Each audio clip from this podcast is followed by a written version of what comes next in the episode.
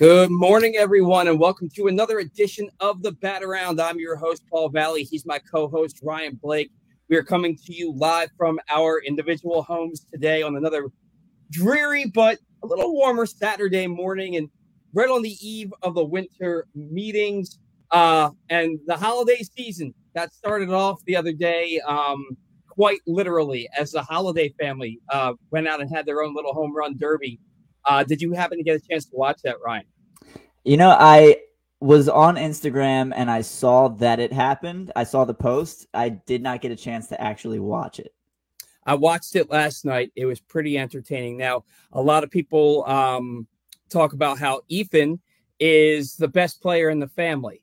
Uh, he got to go first in the home run derby. It was Ethan Holliday, Matt Holliday, Jackson Holliday, and Will from Bat Bros, I think it was. Yeah. And um, Ethan went first and he hit one home run. Just Ooh. yeah, just one home run. I'm, I'm, I'm playing spoiler here. Uh, Jack Jackson went second. He hit four and a half because apparently, if you hit the wall, it's not an out; it's a half a point. And if you hit a ball out but it's foul, it's not an out. So if it's got home run distance but it's foul, it's or just foul, I guess it's not an out. Um, so Ethan hit one, Jackson hit four and a half. Um, Will the Bat Bro, he hit I think three, and then Matt Holliday. No, I'm I'm I'm, no, I'm sorry. Jackson Jackson hit eight and a half. Jackson hit oh, eight wow. and a half. Okay, eight and a half. Uh, Will the Bat Bro I think hit, hit uh five and a half, and Matt Holliday hit eight and a half. And at 43 years old, which I thought he was older than that, I didn't realize that he's barely older than me. Um, he uh at 43 years old, man, he still has that swing, man. He was smashing some baseballs. Ton of fun. Then it. it was uh, Matt squaring off against Jackson in the final. Matt went first. You get three outs um, to hit as many home runs as you can, and Matt hit four and a half. And then Jackson came up. He he was down to his final out with one and a half home runs. I'm sorry, with a half a home run, and the final out each home run that you hit is worth um is worth two. Each wall ball mm. that you hit is worth a half a point, is is worth a full point. And uh Jackson hit he hit two home runs to give him four and a half.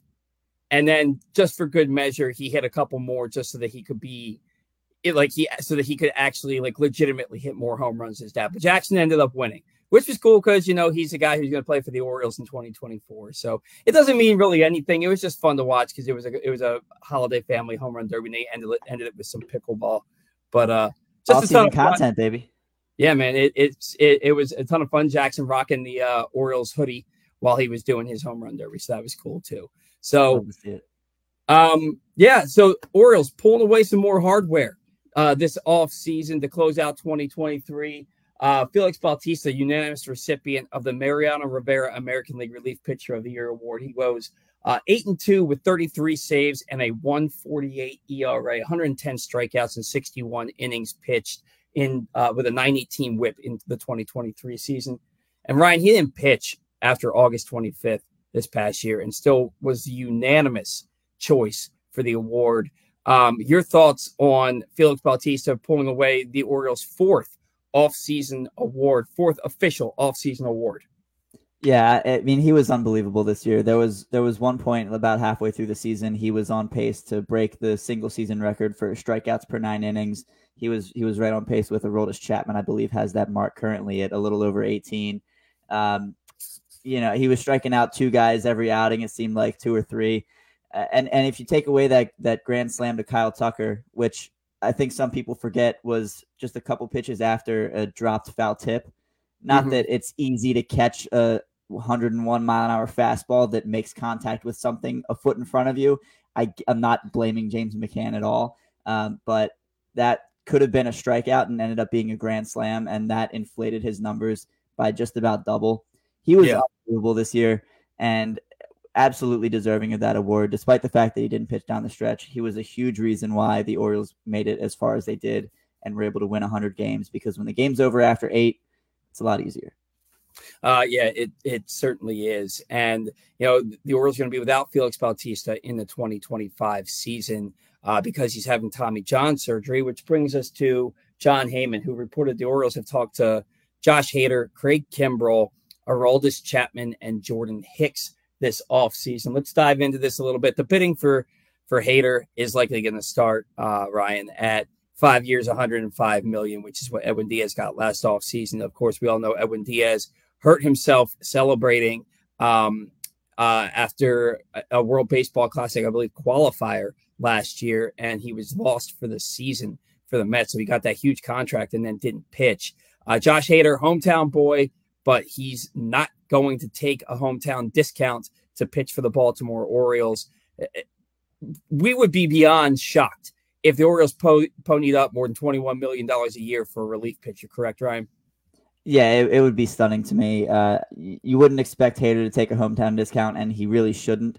Um, you know, it's he, he's the best closer on the market by a long shot, right up there among the best closers in the game. And five year, I mean, twenty million a year for a closer is not something that I envision the Orioles shelling out the money for. I just don't see it. As awesome as it would be to have a reunion with Hader, I, I just I, I don't see it happening for the price tag. Yeah, I, I don't see it happening either. Um, would be awesome. Would be nice. The Orioles would be able to really more than adequately replace Felix Bautista. Um, but look, they're not going to give that kind of money to to maybe even a starting pitcher, let alone a relief pitcher. Uh, right. So the the fact is, Josh Hader is not pitching in Baltimore unless whatever team he's pitching on is is visiting Camden Yards at some point this season. It's just it's not going to happen. Now you move on to Craig Kimbrel, who had a nice season with the Phillies. He's one of the most dominant closers in the game for the Braves, for the Red Sox, for the Cubs. Um, but he ain't that guy anymore. Nice season for, for the Phillies, was pitching in the postseason, um, was fair in the postseason. Um, but if if I'm looking at the Orioles acquiring a uh, Craig Kimbrel, Ryan, it's not going to be to pitch in the ninth inning. It's going to be to be that setup guy, be a seventh or eighth inning guy who occasionally gets the ball in the ninth inning. How do you feel about that? Yeah, I, I agree with you completely. You know, it, it, it's Kimbrel's a weird case to me because he somehow seems to still pitch well, despite the fact that I'm pretty sure he's been 36 years old for about a decade. Yeah, that's just he, he and Justin Turner are two guys who just give. I feel like they've been in their mid 30s for my entire life. Um, yeah, he, you know, he was fine. I, I don't think he's gonna demand a huge price tag. He might, you know, simply because of his name, but I, I mean, I could take it or leave it. I like our in-house options a little more than I like, a, I believe, 38-year-old Kimbrel. Yeah. Well, you just say he's been 36 for a decade, so he's got to he's got to still be 36. He's skipping a year. He's skipping a year. Okay. Okay. Um. Yeah. I. If they sign Kimbrel, okay, but it, it can't be the ninth inning guy. I'd be okay with him coming here. I would 100% be okay with him coming here, but not as a ninth inning guy. Uh, then you move on to we're going to save the best for last, and by best I mean best take for last. Real, real quick, Kimbrel is only thirty five. I apologize, Craig. Oh, he's he's only thirty five. That's years old. yeah, surprising. Wow. All right. All right. Uh, so thirty five year old Craig Craig Kimbrel. Um, I, I'd take him, but not for the ninth inning. Uh, Jordan Hicks. Jordan Hicks is a guy who. Now here's a guy little uh, Cris Collinsworth there for you. Jordan Hicks is a guy who can touch 105 miles an hour with his fastball. It's absurd. He's yeah. he's routinely in the triple digits for and it fastball. rides too. Yeah, it, like like the guy's got a high quality arm, but he's also routinely you know got a got a whip above 1.3. He averages nearly five walks per nine for his career. He averages six wild pitches. I mean six hit by pitch and eight wild pitches a season for his career. For comparison's sake, here Dylan Cease led the majors last year in hit in um, wild pitches with 14, and that was in 112 more innings pitched than Jordan Hicks. Jordan Hicks, if, if he were to pitch as, as 177 innings, would probably uncork 20 wild pitches. Um, when he's good, he's good. When he's bad, he's really bad. Uh, you know, he, he had a uh, what was his ERA when what was his ERA last year? It was in the it was like 305 I think it was, but I've seen him routinely more above four than I've seen him below it. Uh, your thoughts on Jordan Hicks? Is he somebody who you'd want to have on the Baltimore Orioles in 2024? 20, uh, you know, it's he feels to me like a nastier Bryan Baker. And I mean, whose, I mean whose that, birthday it is today, by the way. Oh, happy birthday, Bryan Baker! Uh, and I, I mean that in a good way about Jordan Hicks. Um, I think, well, he, I don't know, man. It's it's an interesting case because it seems like the Orioles have done well with that kind of pitcher, mm-hmm. and in helping them figure out how to hit the zone a little bit more, be a little bit less wild. Uh, the Orioles have had success. I mean, Felix Bautista walked everybody his entire way up through the minors until you know he hit Double A. Uh, Yennier Cano came over as a guy who walked a ton of hitters, and then he went and hardly walked anybody last year. Um, it's it, it's it seems like a case where the Orioles could bring him aboard and he would have more success here than he would just about anywhere else, simply because of the pitching development we have here. On the other hand, I would have thought the same thing about Shintaro Fujinami, mm-hmm. and he struggled mightily when he was off. He was way off last year, uh, and he, I, I do want ahead, to talk about Fuji in a second, but with Hicks, I, it's a similar case to me. I think, you know, he's got a little more experience pitching in high leverage, meaningful baseball as a member of the Cardinals. So Hicks is a signing that I think would be acceptable. I, I would like him as an eighth inning guy. Yeah, I'd like him as a late inning guy too. Again, he's got 33 career saves, you know, and he's been around since what 2017. So right. it's that's not a guy who is consistently pitching in the ninth inning of baseball games. Um, again, he, he he's a guy who just like Craig Kimbrel, I can have him in the back end of my bullpen, but I don't want him routinely being the guy who's going to be closing out games for me. Um, yeah, yeah, and then the the guy that I wanted to get to, who uh, is a free agent who could be available, would be Aroldis Chapman, and they've talked to Aroldis Chapman. And if you've t- tuned in to me at any point uh, over the last several years of the bat around, I hate, I hate with a loathing passion Aroldis Chapman. Anybody that puts their hands on a woman, uh, you can't play for my team. You can't come into my city. I don't want to see you. Um, to me, Aroldis Chapman is the epitome of everything the Orioles should be should not be about. And if he were to be brought into Baltimore, Brian, I got I have no idea how I could watch him day in and day out for 162 game season, wanting my team to win, but wanting him to, you know, have his arm snap in half on the first pitch of the season. You know, I, I have no desire to have that guy on the team. I don't know that I've ever felt as strongly about not having a player on the Orioles as I do on any of my teams as I do Aroldis Chapman. Uh, well, the only thing I'll say is uh, you mentioned it is holiday season. I wouldn't touch him with a 39 and a half foot pole. that's, that's my analysis on whether or not I want the Orioles to sign Aroldis Chapman. No, no part of it for me. Yeah. For the same um, reasons as you. Yeah. Uh, and look, he had he had a 275 ERA, I think it was, um, with the Royals for the first part of the season last year. That ERA went up to 372 with Texas. Um, so we've seen him on the wrong side of some historic playoff moments. Um, so he kind of crumbles in big games. It, the the 2016 Chicago Cubs, notwithstanding, I think he blew a save in that in that World Series too. Yeah, he gave seen, up that homer to Rajai Davis in the eighth. Yeah, exactly. And we, we've seen him um, on the mound as Houston was walking him off, I believe, in back to back postseasons when he was with the Yankees. He was terrible in 2022 with the Yankees. ERA was nearly four and a half. Um, and on top of that, he's just a, a, a giant sizzling piece of human garbage. So uh, he can stay as far away from Baltimore. Um, and you know what? Sign with a team that comes to Baltimore and the Orioles can beat him and I can boo him relentlessly during those games. I'm cool with that just not coming down the the orange carpet in the orange and black on opening day or any day after that. Aroldis Chapman, thanks, no thanks. Get the hell out of my face. Um, and I'm glad. Go ahead.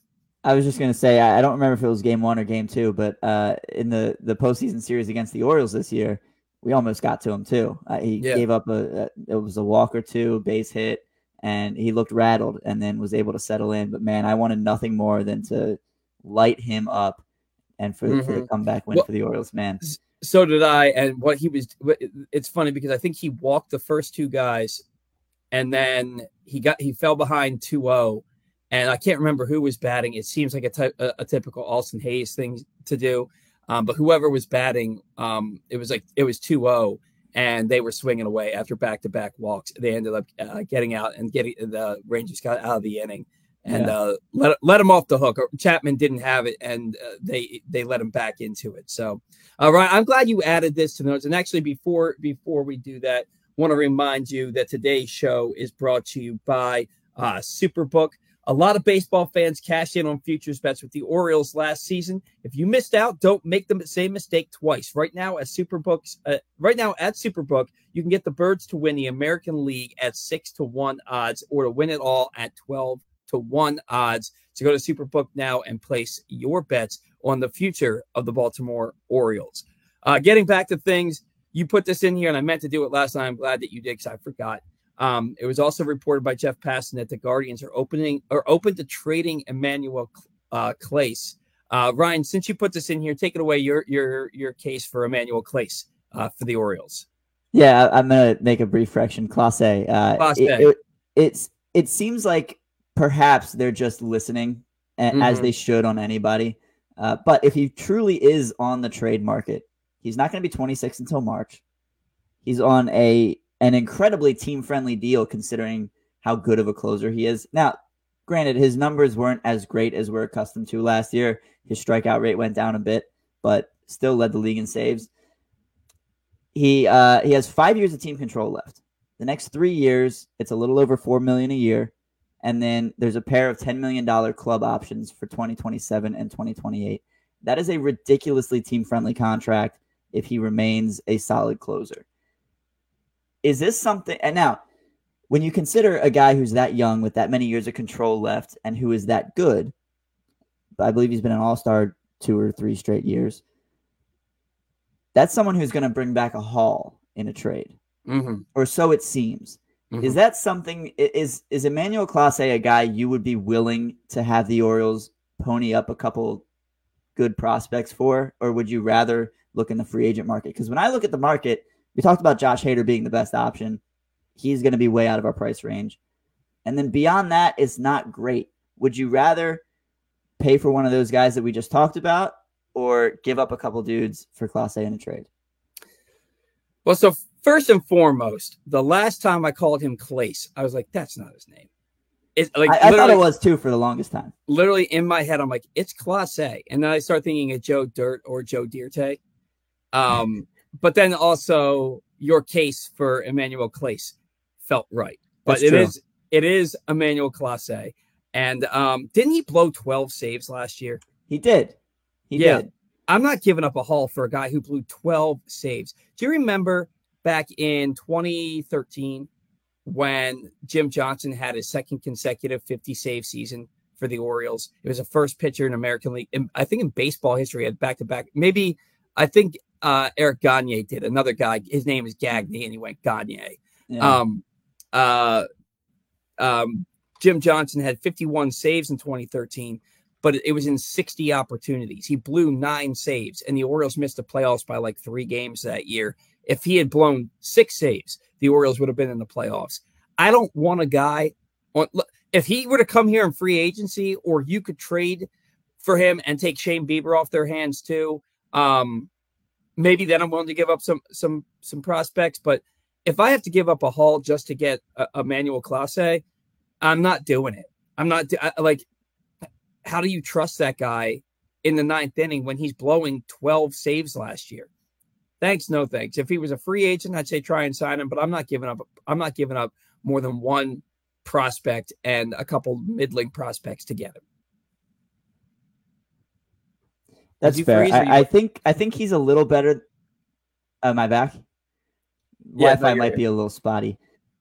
Good, good, good. Um, I, I think he's a little better than you're giving him credit for. Uh, with that being said, I I tend to agree with you that I don't want to give up, you know, anybody legit uh, in order to acquire him. But it's mm. it's hard not to think that the Orioles should at least be on the phone saying, you know, hey, what's uh, what's the deal here? What are you guys looking for in return? I, I think it's something that they should at least consider, kick the tires on. But um, you know, I, I I tend to agree that you don't want to give up too much of a prospect haul for Class I, I do think he's a little better than than a, a 12 blown save closer. He does have a career two ERA. Oh, that's that's fair, and I do believe Cleveland didn't have a great defense um, behind them. Or maybe they no, they definitely had a good defense. They definitely had a good defense. But I'm thinking the White Sox. I'm thinking of the White Sox who had who had the bad defense last year. Um, yeah. I'm sure that the Orioles have, have done their due diligence, especially with the winter, winter meeting starting tomorrow. Um, and I'm sure that they've talked to his camp and to the to Cleveland in general. But a lot of this stuff, and we we learned this last off season. Like they were, t- somebody was talking to a former um, executive general manager, um, and they said that when these reports come out that oh this team has talked to this guy and you would have never seen it coming, it's legitimately like like I guess like the Randy Arozarena stuff, like that he's on the trading block. It's legitimately something like a team called and they're like, "Oh, would you be willing to part with uh, Randy Arozarena?" And the Rays said, "You'd have to give us the world." And that's the the basic the, the right. beginning and the end of the conversation. And technically, they talked about Randy Arozarena. You know, yeah. Yeah. um, so so it's stuff like that. So like when we hear that the Orioles have talked to Josh Hader, when we when we when we know that they've done their due diligence calling these guys these teams about trades, it could have been, "Hey, would you trade uh, Shane Bieber and Emmanuel Clase for Colton Cowser and John Pinto. And they were like, no, we need more than that. It could have been something like that. It could have been, hey, right. Josh Hader, would you take three years at $63 million to come pitch for us instead of five at 105? No. Okay. You know, it, it, it's stuff like that. So I'm sure they're talking to these teams, I'm, but I don't know how realistic it is. Yeah, we, we never know until it, it gains some traction. What the heck? Uh, sorry, Pro- a crash in my house just now. Yeah, you have I, you have cats, right? I do have cats and a new Christmas tree. Yep, that's possible. Uh, hopefully, is the fiance home? Yeah, she's home. So, uh, yeah, she can deal with it. You do it. yeah, sorry, I heard it and it, it startled me. Um, we were talking about oh yeah, due diligence. I mean, yeah, you you have to at least check in and, and see how things are going, but it's it's unlikely that the Guardians, I think, are willing to actually trade him unless they get a massive return um, mm-hmm. Uh, which is which is why I, I prefaced the whole conversation with maybe they're just fielding calls as they should, as every team should on every player, mm-hmm. for the for the most part. Um, yeah, yeah yours should not be fielding any calls on Jackson Holliday or Gunnar no, Henderson or Evan Rutschman. Agree completely. Um, but I do want to move on. Uh, if if you would like to move on to uh, starting pitching, we talked a little bit about Bieber. You wanted to talk about Dylan Cease. Yeah, um, Jon Heyman noted in the same piece that he said that the Orioles were, were kicking the tires on all those relievers. Noted that the or that the the trade market for Dylan Cease is heating up, and the Orioles could be a perfect match. He's got two years of team control. Uh, the question is, what would it take for the Orioles to acquire the 2022 AL Cy Young uh, runner-up, whose ERA has more than doubled uh, from 2022 to 2023, uh, from 220 to 458? what would it take for the Orioles to acquire that guy? Because the stuff's still there. Three consecutive years of 200 strikeouts. His stuff is still nasty. Can the Orioles put together a package where they don't have to mortgage their future, but they can still get a pitcher like Dylan Cease? And would you rather have a guy like Dylan Cease instead of maybe a, a Corbin Burnes who might cost a little bit less because he's on an expiring contract? Yeah, I mean, we, we talked a little bit last week I, I, am not sure I want the Orioles to put together a package for Dylan Cease because it's going to be a good package. Mm-hmm. And we don't know which version of Dylan Cease we're getting. He wasn't very good last year. I understand he was the Cy Young runner up in, in 2022. He pitched to a 220 ERA. He was fantastic. He wasn't that guy last year. And, yeah. and we don't know if he's going to be that guy again. He's got the stuff He's got the strikeouts, but I'm not sure I want the Orioles to put together a package that would beat other teams' packages to acquire a Dylan Cease. So what what I will say is that his fielding independent p- pitching number was much closer to four than his actual 458 ERA. And no pitcher in baseball was hurt more by poor defense than Dylan Cease was last year. So playing playing with the Orioles defense behind you, with Adley Rutschman as your catcher on a team that's on, even though they won 101 games, they're still on this kind of a trajectory, while the team that you were currently on is on this kind of tra- trajectory. And the way that the Orioles have been able to develop pitching uh, over the last few years, I think that would bode well for a Dylan Cease. I'd much rather get Dylan Cease, who has that. Uh, Corbin Burnes is really good. He's never been as good as Dylan Cease was in 2022. Uh, uh, he's he's really really good. Dylan Cease has the opportunity to be really really good too. He's younger and he's got more team control. For me, and I said this two weeks ago, two or three weeks ago, I thought that Dylan Cease was going to be a Baltimore Oriole. That I think the Orioles are going to make that trade for him. I firmly believe at the beginning of the winter meetings, whether it's tomorrow, Monday, or Tuesday, we're going to see that the Orioles are traded for Dylan Cease. I think he's he's running down that orange carpet on opening day. Um, and I, I frankly would love it. I think that he's better than he was last year. I think he got bogged down by a bad team with a bad defense in a situation he probably didn't want to be in. And I think that he, like a lot of other pitchers, would be rejuvenated pitching in Baltimore with a more pitcher friendly ballpark, which is still so weird to say, even though we've had that wall for two years now. It is a yeah. pitcher friendly ballpark now. I think that Dylan Cease would be a perfect fit for the Baltimore Orioles. Yeah, look, I, I don't want to be uh, guilty of looking at his 2023 numbers in a vacuum. I understand there are other factors that go into it. I know mm-hmm. that he was hurt by poor defense. I know that he probably didn't want to be where he was. Um, and it very well could be a great deal for the Orioles. And I'm not gonna I'm not gonna sit here and say I wouldn't be excited to get a pitcher of his caliber, mm-hmm. just purely based on that potential that we've seen from him. And you did mention one more year of control than Corbin Burnes has. That being said, I think in terms of consistency, I would prefer Corbin Burnes, but it's not a move I think the Orioles are going to go out and make. I think Cease is more realistic. And mm-hmm. Yeah, if we're if if you're texting me on on Tuesday night or Wednesday morning, I told you Orioles were going to get Dylan Cease. I'm not I'm not going to be upset about it. Not not by any stretch. So I, I'm I'm certainly excited to see what the Orioles do this week if they make any major splashes.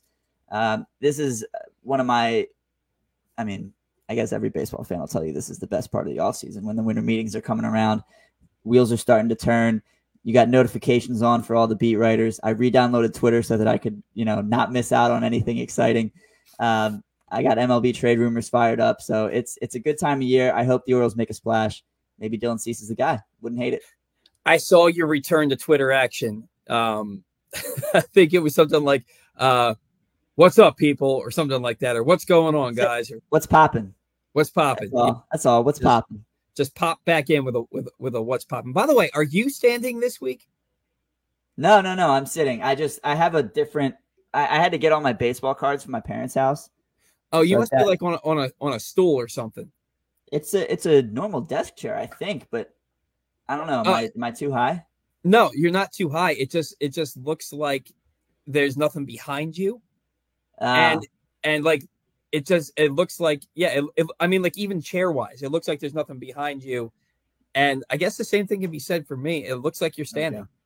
but I, I can I, see how you think that. No I've, I've got the chair. I've got laundry baskets full of baseball cards that i need to organize. I haven't gotten a chance to work on my my uh background at all. This this was the busiest week of work i've had. Mm-hmm. mailing week getting budgets out all that fun stuff. Um, sure. so yeah, haven't gotten a chance to do anything about this behind me, but we'll get there. No, it, it's funny. And, and, before I say this, Ryan and I are both short guys, so it's not like I'm making fun of you for it. But I no, can no, see no. It, I can see the couch behind you, and I'm like, I know he's short. He's not that small, right? So like, I'm like, is is the camera on an angle? What's going on here? But it is kind of on a downward angle because if I tilt it up, it the way my desk is built, it's got shelving above the desk. So oh, gotcha. The higher up the camera is, the more just wood you're gonna see. So I keep it I keep it down a little bit. Uh, yeah, yeah. Oh, I just I had to figure it out. I had to figure it out. Uh, just like if you're wondering what you're trying to eat for dinner today or for lunch today, and you want to figure it out, go over to Royal Farms Feed your family gathering this holiday season with Royal Farms world famous chicken. Get an eight piece mix for just $12 or a 10 piece dark for just $15 at your neighborhood Royal Farms today. I almost went to Royal Farms for breakfast this morning. I didn't give myself enough time. If I had, the show would have started at 1020 instead of, uh, you know, 1002. Uh, but head on over to Royal Farms for your for your either for lunch day or for your holiday gatherings. Take advantage of the deals while they last. Um, want to talk a little bit about the starting pitching. Um, and you mentioned that you know if the Orioles trade for Dylan Cease, you won't be upset to see me uh, t- uh, texting you on Monday or Tuesday saying "I told you so." I get to say a little bit of an "I told you so." Sonny Gray, he signed for three years, seventy-five million dollars, which was the number I predicted on the show last week. Did not predict it was going to be with the St. Louis Cardinals, but he went to join Lance Lynn and Kyle Gibson with the St. Louis Cardinals. They're ramping up their rotation. Apparently, they're the favorites to land. Jordan Montgomery get that reunion there too. Um, so we talked about their rotation last year. Their rotation is going to be old, but it should be pretty solid. The Orioles did not get did not uh, have the opportunity to bring Sonny Gray home. Home, bring Sonny Gray to Baltimore. I believe St. Louis is where he grew up because he wanted to go pitch for St. Louis. I, I did see a quote. He mentioned that. I don't know if he's he's from there or not, but yeah, you nailed it with the number three for seventy five. It sounds about right for Sonny Gray. He was very very good last year. He's been pretty solid for most of his career, mm-hmm. and that that Cardinals rotation, like you said, they're old, but they got some talent there, and you know it, it'll be exciting to see what they can do. Clearly, it was a point of emphasis, and they've already signed three guys, and I'm I'm sure they're not done. Yeah, uh, Lance Lynn. I've been a huge Lance Lynn fan for like ten years, and he was so good in St. Louis, and then he went. I think he went to the Yankees, and he wasn't good for them. Then he ends up with. I think he ended up in Texas, was phenomenal again. And then his first little stint in Chicago with the White Sox, he was he was okay. And then last year he fell off a cliff. He would still have these really fantastic outings, but he gave up he gave up something like 50 home runs last year. He led the majors by a wide margin in yeah. home runs allowed last year. But if anybody believes in Lance Lynn, it's this guy right here.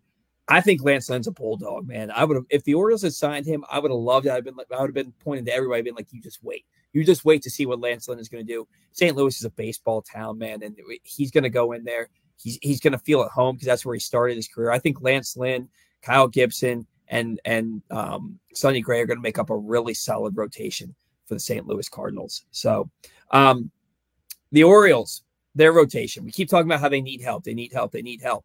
Well, you look at what they have in their current rotation. Kyle Bradish finished fourth in AL Cy Young voting. Uh, who was it? Was it Alex? Was it uh, Alex? Wow. Was it uh, Kevin Gausman that finished second, or was he third? Ooh, I I don't with the Orioles. No, Kevin Gausman was a finalist oh, for the Cy Young this past year. You say and, Gausman, and, I think about former Orioles pitching prospects for some reason. Um, right. Well, because he's a former yeah. Orioles pitching prospect. Yeah. No, but, I, I, I, honestly I didn't look at the um the full the full slate, but it wouldn't surprise me. Gausman was really really good. so year. I think now that I'm thinking about it, because I think it was Gerrit Cole, Sonny Gray, and then Kevin Gausman who finished third. Kevin Gausman's only number that was better than Kyle Bradish was his K's per nine. And Kyle Bradish, the second half of the year, he was neck and neck with Gausman in that category. Bradish blew him out of the water in every other pitching category. Should have been a finalist for the Cy Young. Finished fourth in Cy Young voting. He just like the Orioles, 101 wins, but they're they're going like this. Kyle Bradish, he's going like this. He's on that oh, yeah. that that upward trajectory.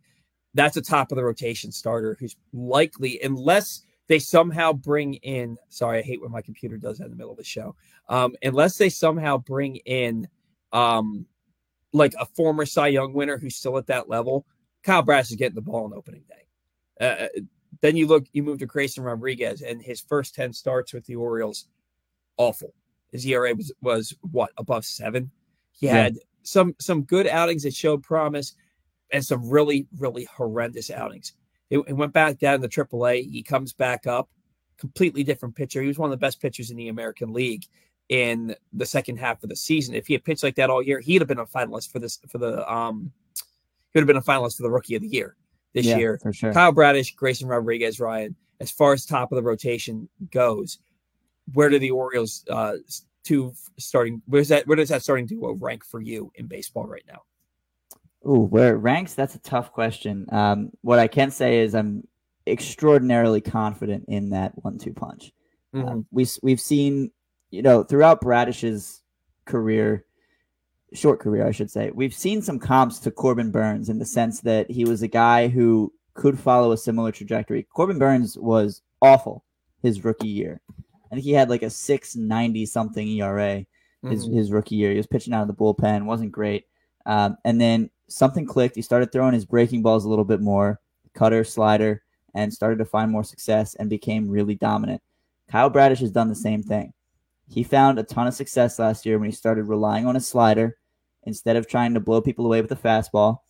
And it helped the fastball play up because hitters are sitting slider. And then he comes in with 96, 97. That's a good pitch. He could make it cut when he wanted to. it's Bradish is a legitimate ace.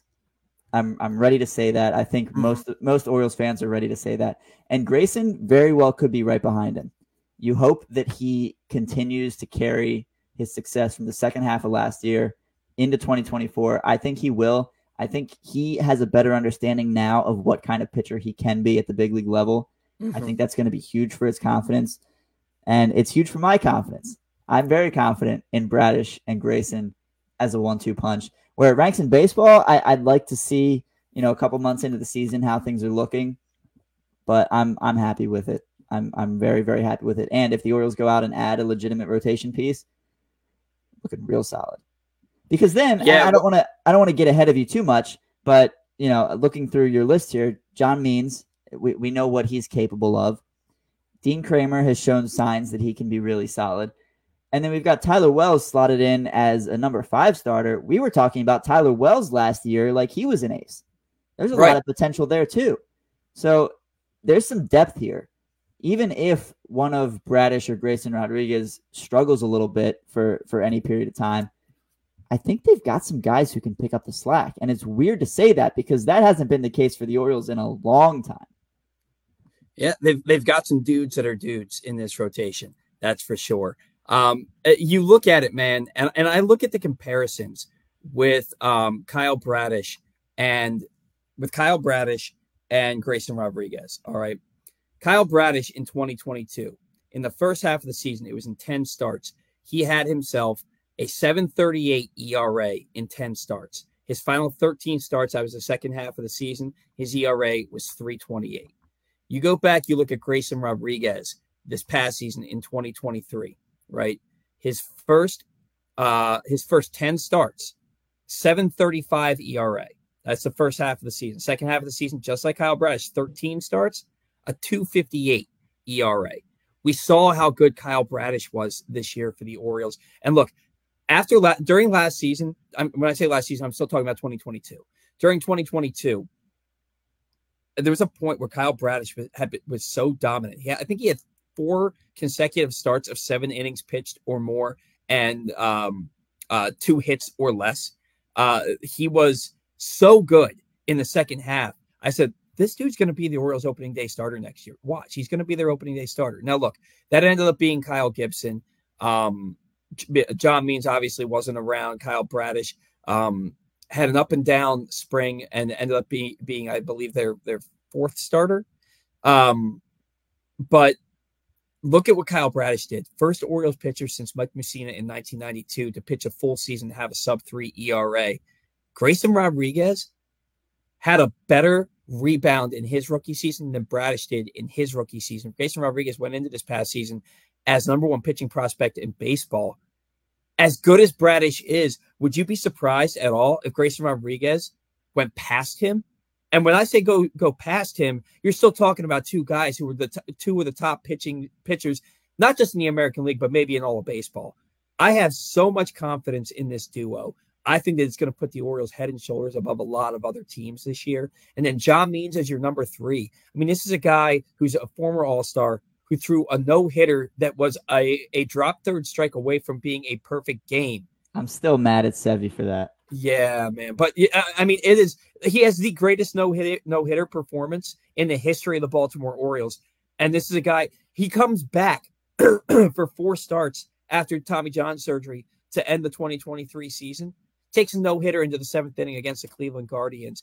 absolutely dominates. He goes into the seventh and eighth innings. I think in two of his in his final two starts, the guy is still nails, and he's your number three starter. That is huge to me. Then you look at what what uh, who's going to factor in for the number four and number five spots in the rotation. Uh, Dean Kremer, he had a 321 ERA in 2022. That rough April really um, inflated his numbers for the season. His ERA from from May 1st on was like 350. Yeah. And this is a guy that won 14 games for the Orioles. We know the postseason performance that he had. We also know the circumstances under which he was pitching with everything going on in his home country. Um, this is his home country, but it, his nationality. Yeah, you know, and we we know what was going on, how heavily that had to had to weigh on him. And if he's your four or probably five starter in this rotation, you can do a whole hell of a lot worse. Yeah, you know, it, it, Dean Kremer is that guy who's proven over the last two years that he can be a big time pitcher for you. Um, I kind of want to get your thoughts on Dean Kremer because uh, you don't there was a point where like he's the the the sole return at this point for Manny Machado. He's like that the guy that was the big piece that came back and he wasn't at the time.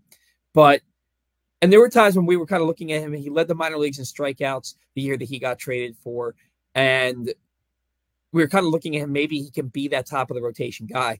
I don't think anybody looks at Dean Kremer that way now. I think you look at him at his ceiling is probably a, a, a middling 3 right? Yeah, I think I think so. And if, if he's if he's a five, if if we're talking this time next year, I shouldn't say this time next year. If we're talking in you know August or September of of next season, and we're saying, all right, Dean Kremer has been our fifth best starter. I think the Orioles are going to be in really good shape at that point if that's the case. Mm-hmm. And Kremer, yeah, I, I mean, I I like him a lot. He's definitely shown different instances of dominance. There was one start I I can't remember like you can specifics on, you know, who we were playing or what exactly the situation was, but I remember there being a throwing error that should have been an easy pick at first base. Mm-hmm. And then he came out and uh, struck out the next three batters and threw four of his five hardest pitches of his career. Mm-hmm. And that's the kind of attitude, that's the kind of bulldog mentality I want in my starting pitchers. And I think Kremer's got that. I think he wears his emotions on his sleeve. He doesn't always show it with his facial expression, but you can tell by his body language. That's a dude I want in my rotation. He knows when to get fired up. He knows when to give it a little extra. And yeah, I, I, I like him a lot. Now, I wish he would pitch with his hair down literally. Yeah. Uh, but you know, hey, if the if the man bun works, I'm all for it. Yeah, and look, look, the man bun has worked the last two years. He's been a really solid piece of the Orioles rotation. Um, there are times that I'm like, when you watch Dean Kremer pitch, you can tell which Dean Kremer you're getting pretty early on. Yeah, he's one of those guys where you can see if he's missing up, he, he's not gonna he's not gonna last very long. Um, and you can usually tell that in the first inning, uh, what kind of night you're getting out of Dean Kremer. Now, fortunately, from May on, you got the good well more than you got the bad out of Dean Kremer. But look, if he's a back end rotation piece for you, that's a guy who's pitched really, really well the last two years for this team. I don't hate that. Exactly. you, look at the other guys that, that are on the, the 40 man roster who could be considered rotation pieces. Cole Irvin, Tyler Wells, DL Hall.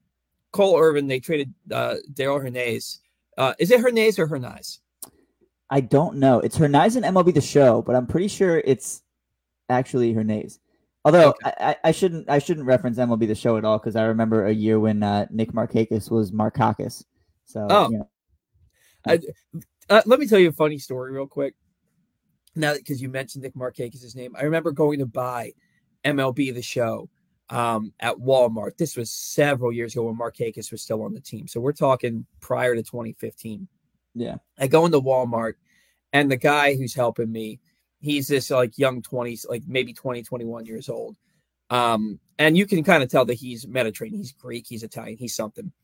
And he walks me over to the case, he grabs a game for me, and he goes, you know, my cousin plays for the Orioles. And I'm thinking, I'm thinking, this guy's going to tell me that Nick Markakis is his cousin. And I go, oh, yeah, who's that? And he goes, you know, Nick Markakis? And he called him Nick Markakis. And when he said that to me, I was like, oh, that's cool. And in my mind, I'm like, you don't even know how to pronounce his name. That dude's not your cousin. Well, hang on. If if he was Mediterranean, are we all pronouncing it wrong? maybe he knows the actual pronunciation and we're all idiots. So he wasn't like from the Mediterranean. He was like from here, but okay. you could tell that that he was like you can look at me and you can tell that I'm like Italian, right? I'm Italian or Greek or you, you know, yeah. with him you could look at him and you could tell the same thing. But he was clearly he's from he's from like Harford County. You know okay. what I mean? Yeah, yeah.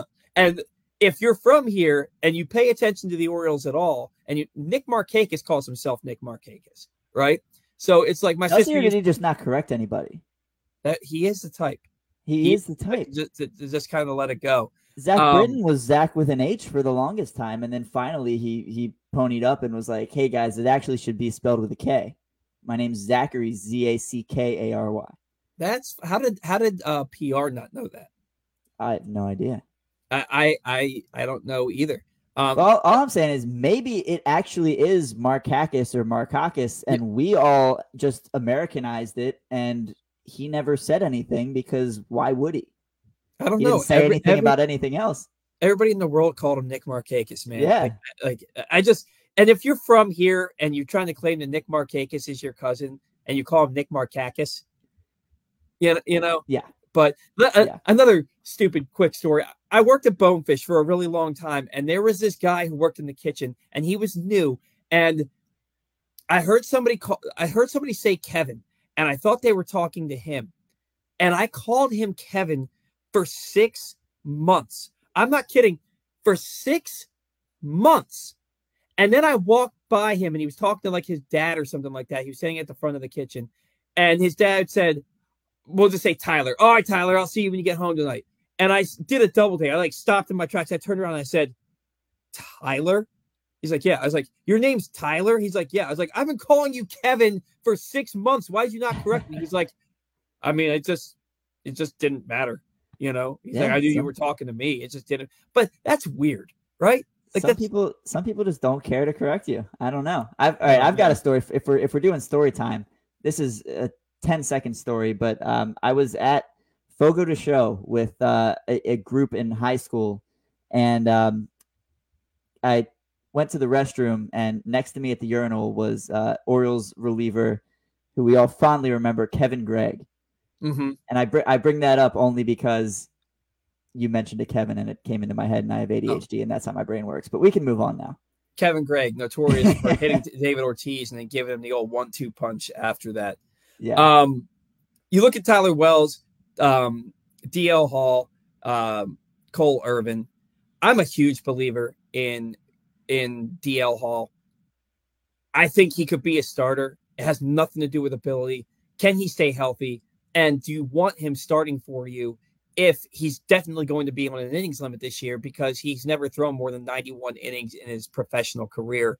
Uh, Tyler Wells Orioles' best start of the first half of the season. He ran out of gas pretty quickly in the second half to the point where he got demoted to the minors. And it wasn't a demotion more, so much as it was them sending him down so they could deload him a little bit, yeah, have him um and have and then build him back up like they did with DL Hall. And then Cole Irvin, like we were starting to talk about, uh, traded for Darell for Darell Hernaiz, um, the Orioles number six infield prospect at the time and who is now you know added to the 40 man roster. Uh, got moved up to started at Double A, got moved up to Triple A. Had a nice had a nice year over in the Oakland Athletics, soon to be Vegas Athletics um, organization. Cole Irvin got three starts for the Orioles before getting demoted because he was terrible in all of them. Didn't come back up until well later in the season when he was then used primarily in a relief role. These three guys, do any of them have an opportunity to be in this Orioles rotation this year? I think they'll all be given an opportunity, and if one of them works out, Orioles are in pretty solid shape. Mm-hmm. You know, DL Hall, the stuff has always been there. He, he had to, you know, go down to Sarasota for a little bit last year to get his velocity back up. But I, I, I'm with you. I'm a big fan of DL Hall. Tyler Wells is when he's healthy and when he's pitching well. He pitches really well. He, mm-hmm. you know, he mm-hmm. came in. Bradish took a, a, line drive off the foot and and had to leave in his first start of the season down in Texas last year. Tyler Wells comes in and throws five perfect innings out of the bullpen. Yep. On a day when he wasn't supposed to pitch, um, and then he slots into the rotation. And by the middle of the season, before he was demoted, he was leading the major leagues in WHIP. Yep. He, he was right up there with Sonny Gray, and and Joe Ryan. Uh, you know, a couple the one-two punch of the Twins. And now we have our one-two punch in Bradish and Rodriguez, but uh, we we've already talked about them. Wells, I think, is going to be first in line for that fifth rotation spot. Mm-hmm. With that being said, you know, we gave up Darell Jimenez for Cole Irvin. He's got three more years of team control. I think he'll be given every opportunity as well. And I don't know what they want to do with DL Hall. I think that he should be considered as a starter. But man, he looked good out of the bullpen last year and yeah. the year before. Yeah. It's hard to take a guy like that and say, you know, go ahead and put him in the rotation. Jordan Hicks is another guy who was like that. Mm-hmm. He threw hard. He had great stuff. They wanted him to be a starter, and then they put him in the bullpen. He was good in the bullpen, and then they tried to make him a starter again. it, it, it hasn't really worked out great for him, and, and that's that's risky business because you want pitchers to be able to pitch on a routine. You want mm-hmm. them to know what they're getting themselves into. And I don't know, man. As much as I would love for DL Hall to be a dominant starter, which I think he could be, mm-hmm. He's pretty fun out of the bullpen, man. He really is, man. He really took to it. And I'm a huge DL Hall fan. And I think that he wants to be a starter. I yeah. think he wants to be a starter. And I think he's going into spring training thinking, this is my opportunity to prove that I deserve to be a starter. Um, but like you said, he was so good out of the bullpen for them this past year, dominant. And I don't know, man. He's got closer written all over him. He's yeah. got like he is just so good. But when a guy has that kind of a four pitch mix from the left side and he can throw that hard, I, I feel like you have to have you have to give him every opportunity to be a starting pitcher. Yeah. I'm so torn about it. I, he's going to be on this roster one way or the other. I'm just not sure if it's going to be as a starter or as a reliever. I'm gonna I'm gonna say that it's gonna end up being as a reliever, but I really hope. I'm I'm, I'm showing uh, my ass here, but I, re- I, I really hope it's as a starter. I like my, I just think if, if if can you imagine a rotation of Bradish, Grayson, and DL Hall pitching to the top of their ability? Who's going to beat them? Who's going to nope, beat nobody? That's right. the thing. My my heart says he's a starter. My head says he's probably going to stay in the bullpen.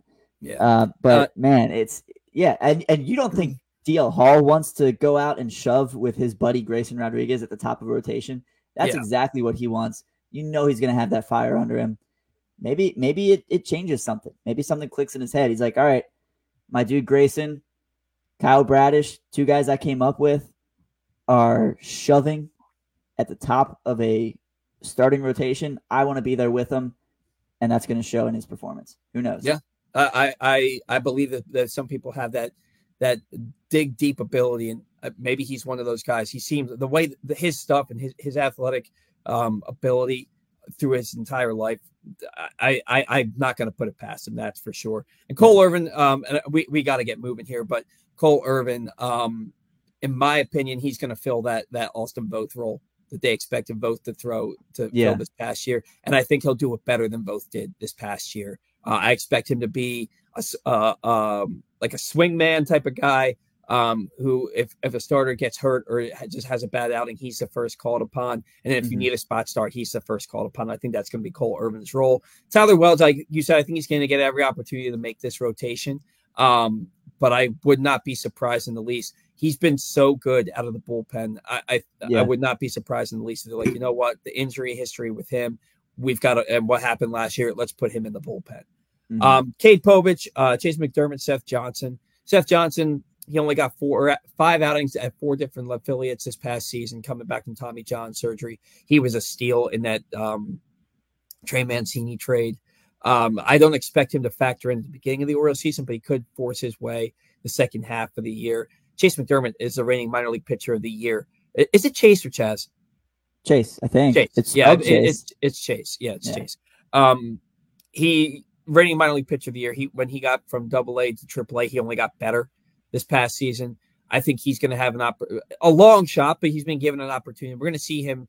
he's going to be like that type of guy that that starts the first Grapefruit League game for the Orioles in spring yeah. training. You know what I mean? He's going to be like that dude. And then Cade Povich, the stuff is phenomenal, but the numbers have never backed up how good his stuff is. Is he like the next Kyle Bradish? I don't know, man. He'll. It seems like he'll have an outing where he goes five, gives up one hit, and strikes out twelve, and then his mm-hmm. next outing he's given up eight earned in two and a third innings. It, right. it doesn't make and, and, walking like six. It it doesn't make sense to me. I I think I, I'd comp him more to DL Hall than Kyle Bradish. Uh, not just because he's a lefty, but because of that, you know, you really don't know what you're going to get. Sometimes he struggles with command, but other times he can look absolutely disgusting.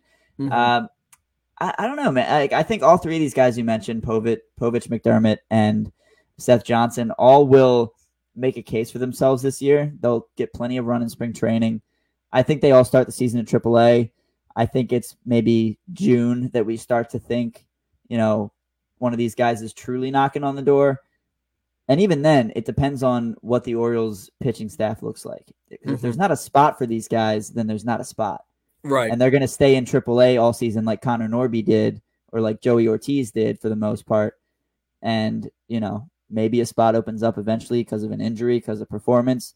You don't really know. But I mean, I think I think they'll all be in the mix around the middle of the season. Yeah. We'll, we'll certainly see. And let's um let's not discount the idea that Dean Kremer could be a trade piece. Could be. Um, he could be a trade piece, and maybe that because they, they're going to have to. Somebody's going to have to leave the rotation if they want to get acquire that ace type of starting pitcher. Is Tyler um, Wells a trade piece? Exactly. I, I think less so than, than Dean Kremer. Dean Kremer's had back to back seasons where he's looked like definitely a, a, big league rotation piece. Where Tyler Wells put the other half the season this year.